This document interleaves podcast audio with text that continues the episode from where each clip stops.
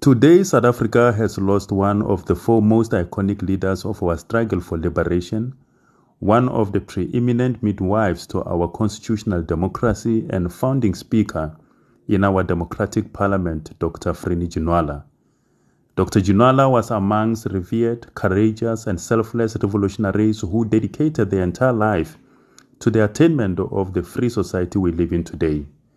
As the torchbearer of our post apartheid parliament, Dr. Ginwala was exceptional and instrumental in the formation of one of the most acclaimed democracies and one of the best constitutions in the world.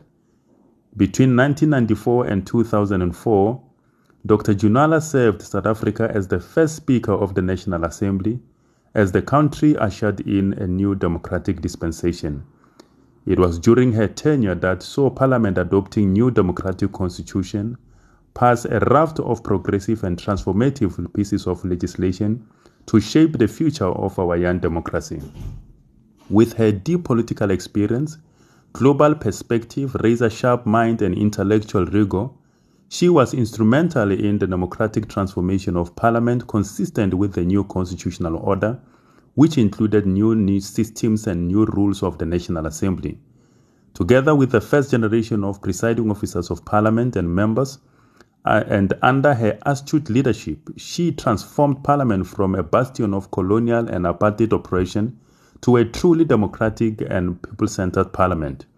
She laid a firm foundation for a democratic legislative sector and fostered the principles of non sexism, non racialism, and equality.